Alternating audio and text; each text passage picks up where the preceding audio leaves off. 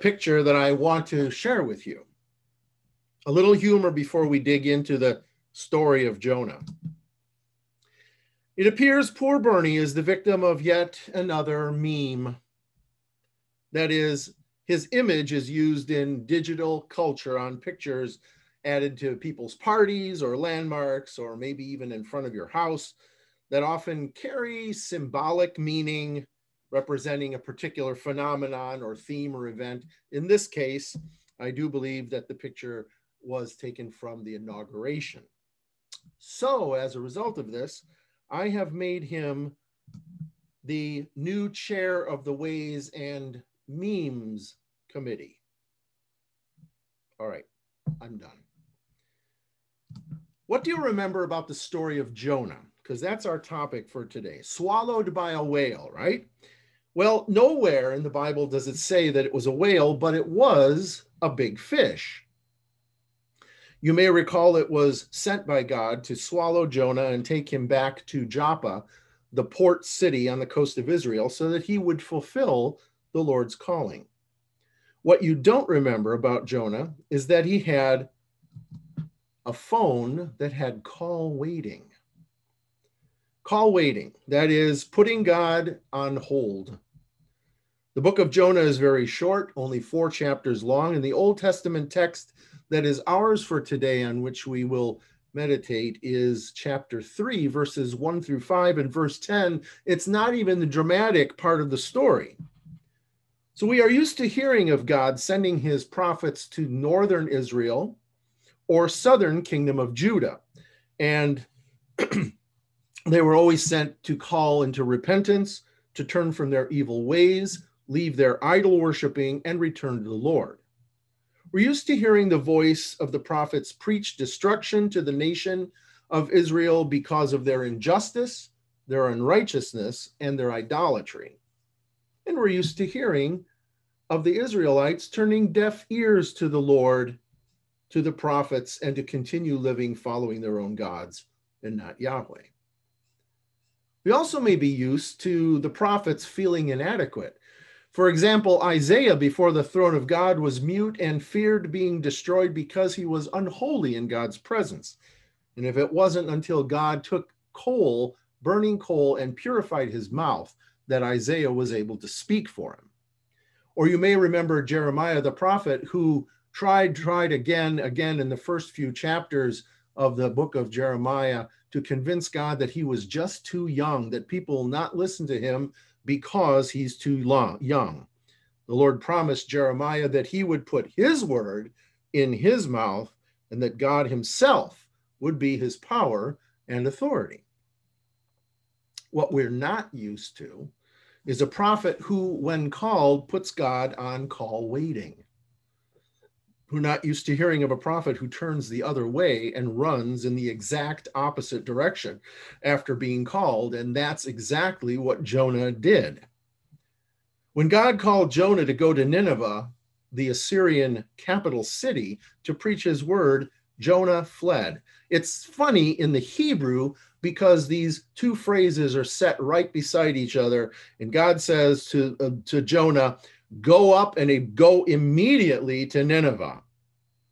Next verse Jonah got up and immediately went to Tarshish, which, as you can see, one of the places that is suspected of being Tarshish is all the way on the other side of the Mediterranean world in southwest Spain, a town that at that time was called Tarsisi in whatever language they spoke in Spain at that time. So while God is waiting, Jonah contracts a ship with sailors, takes off on in the opposite direction. And as you know the story, the sailors are more afraid of the wrath of God than Jonah is. After they consult their own gods, which would have been Baal and Dagon, to calm the waters down, they wonder why Jonah isn't doing the same. He's asleep in the bow of the boat. Hmm. Remember, Jesus did the same thing on the Sea of Galilee. But Jonah is ready to meet his maker. At the hands of God, he's ready to die. He knows he's the one who's causing all of this. And after casting lots, the sailors, they find out that Jonah is the culprit for the storm. His name pops out as the person guilty. So they throw him overboard, after which the storm immediately stills, but Jonah is in the belly of the fish. But God's persistently patient with Jonah. And while in the fish, Jonah prays that God would deliver him from death which surrounds him in the deeps at the gates of the netherworld. He doesn't actually repent of sin, but he claims God's protection and mercy. And God abides. God was called upon, and he says, Whoever calls upon me has mercy and forgiveness. And so Jonah is spit out onto the beach. But the question that remains is why would this prophet of God, the only one, actually put God on hold, not even dialoguing with him? If back in the book of Kings, Jonah is mentioned as being a prophet of God, he comes from a family of prophets, which is how God called prophets back then by families. Why? Did he not trust in God? Did he think himself unworthy to go to Nineveh like Isaiah and Jeremiah when they were called? God does something different with Jonah. He doesn't call him to go to Israel. He doesn't call him to go to Judah and preach. With Jonah, he calls him to go to the pagan country of Assyria, to the city of Nineveh, which today is believed probably to be in the vicinity of Mosul, Iraq. God chose him to go not to Israel, not to Judah, but to the Assyrian nation who had conquered and destroyed Israel. Was Jonah afraid? Maybe just a little bit. Assyria was the up and coming empire in the ninth century. It sort of saw a little decline and then reassumed its uh, destructive power and empire after Jonah went to them but they were brutal. They were a military might. The military leaders quartered prisoners, tying them to four horses. They would bend tree limbs and tie them down, crisscrossing their thick branches in the form of an X, and then putting prisoners on them, and then cut the branches, cut the tethers, holding the trees back, catapulting quartered body parts in all directions. He was supposed to bring God's word of repentance to these people not to the Israelites, but to the infidels? If God's own people tortured and killed the prophets of God that God sent to them and they were the chosen people, what could be his fate in the hands of people God did not choose? Idol worshippers, pagan scum, those not worthy of the Lord's word, let alone his forgiveness. Was Jonah afraid? Maybe just a little bit. Did he not trust God? I don't know. That's not why Jonah was afraid. Ironically, he did trust God. He knew the power and the authority of God's word, and he knew that God was a loving God for all who called upon him. No, Jonah put God on call waiting and went to the extreme opposite side of the Mediterranean world because he was afraid that the people of Nineveh would actually listen to God undeservedly, repent, and not be destroyed, and once again become a powerful nation. Jonah was angry at God for calling other nations into a relationship of forgiveness and love that was uniquely for the people of Israel. Those that were not worthy of the love like Israel was shouldn't get any bit of the God that Israel had God Almighty. These are the pagan scum who desecrated the Lord's temple. They didn't deserve it. Nineveh, they were a different ethnicity. They were politically different. They took God's people into exile. They tortured, killed them. The worst thing that Jonah feared, the worst possible thing, is that these unworthy, unrighteous sinners would repent and believe, whereas his own people would turn their back on God. How dare God waste his mercy and forgiveness on such unrighteous people, such dirty people? Israelites looked down their noses at them. They probably even made jokes about them. How many Ninevites does it take to screw in a light bulb? They were the scapegoat for all of Israel's hatred. Israel would be wouldn't be caught dead associating or talking with these people. They were unclean. I mean, how dare God use me, Jonah, a righteous Jew, a servant of the true God, to go to unclean people whose chief god, Dagon, was a god of fish, a fish god, and whose wife, Nina was a fish goddess. That's right. The name Nineveh was named after the fish goddess Nina, the wife of Dagon, who, according to their mythology, was the father of Baal. And here you can see some of the reliefs where this God is actually inside of a fish. How humiliating for Jonah. Having been called by God to go preach his word to a city who worships a God in the form of a fish, runs away from God, who in turn chooses a fish to finally make Jonah come around and come back to shore. You have to admire God's sense of humor in dealing with Jonah, although not humorous to Jonah, I'm sure. But while in the belly of the fish, Jonah has a come to Jesus meeting, a come to Yahweh meeting, and repents and, and returns to God, begging him to save him the fish spits him up on shore. And God calls him a second time. And that's what our text reads. It's like God saying, Let's get this right, Jonah. Who's in charge here? God calls Jonah a second time, and Jonah this time goes, but his attitude hasn't changed. His worst fears are confirmed and he gets even more angry. Nineveh repents. They fear the Lord. They worship him. They dress in sackcloth and ashes. They're spared from destruction and their nation is strengthened.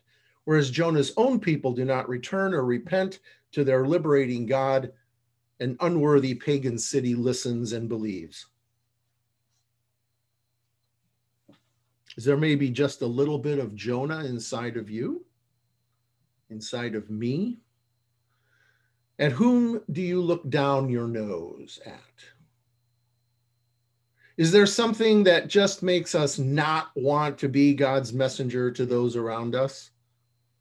Might God choose you to share his love with the homeless or the, an ex convict or some other ugly scum of society that people might consider them?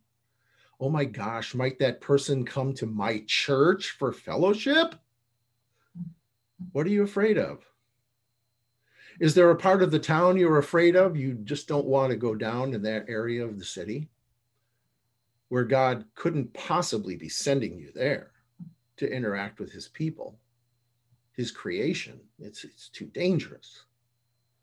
To what lengths do you go or what excuses do you make to not tell another person what you believe about God or that you believe in God's truth in a particular matter of morality or ethics just to avoid persecution or ridicule?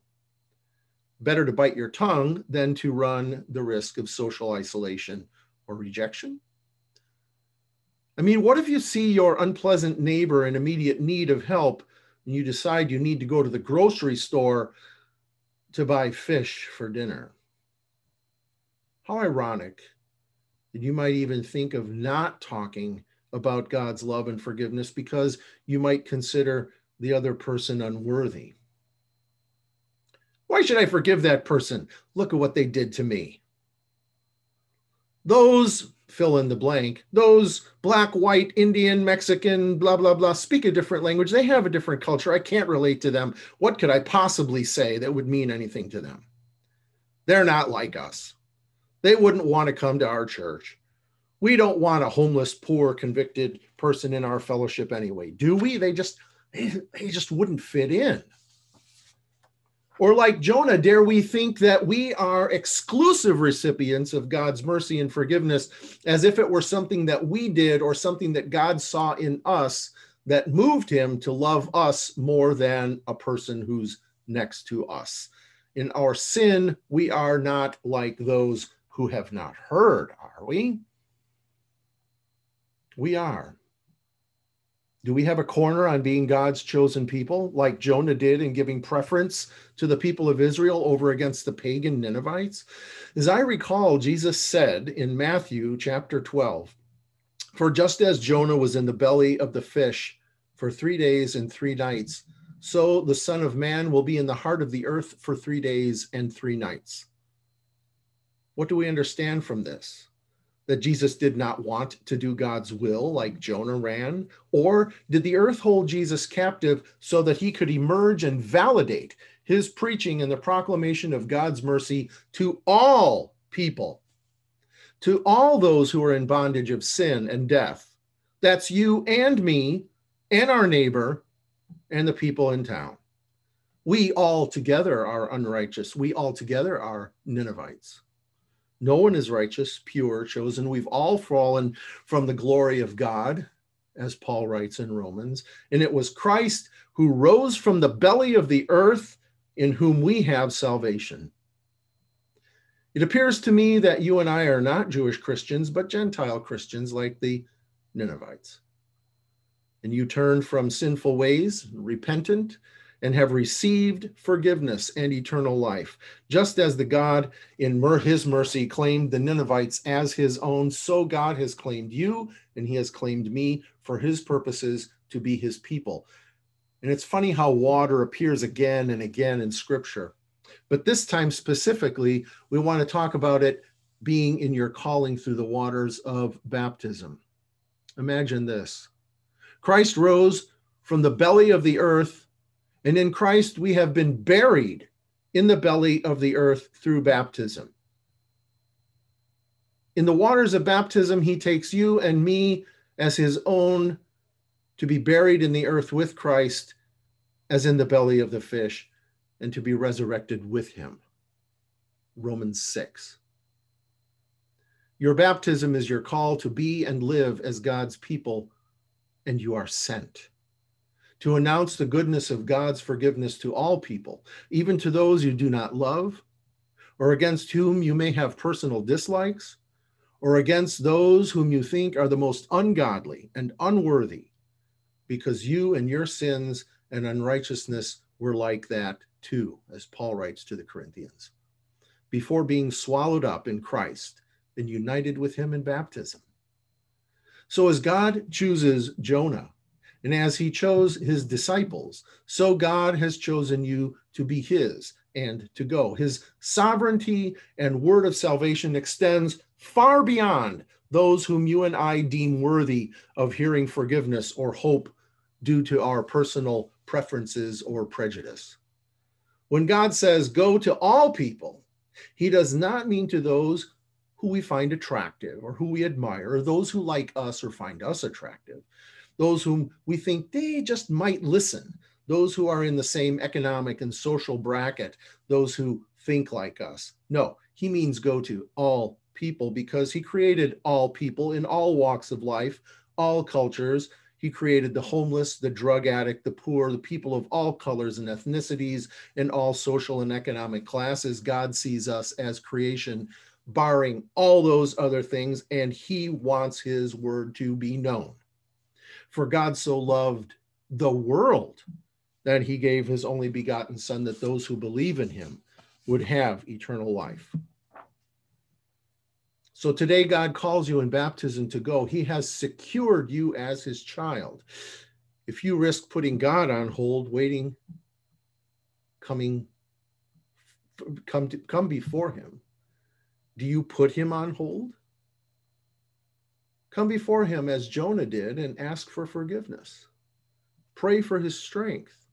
Ask him to put words in your mouth and actions in your body that would declare his glory and love to all those around you daily. Our epistle lesson in First Corinthians, Paul reminds us that time is of the essence. There is no time to waste. It slips away for the opportunity that we have to witness to others, but more importantly, it slips away from those who are waiting to hear good news. We are called to make the most of that moment and opportunity given to us daily and to live as the called and chosen children of God that we are. As God filled Jonah with his spirit to speak his word of repentance and salvation, so you have that same spirit in your baptism. Come forth from the waters of your baptism, triumphant and victorious, to announce God's worldwide message of salvation. Amen.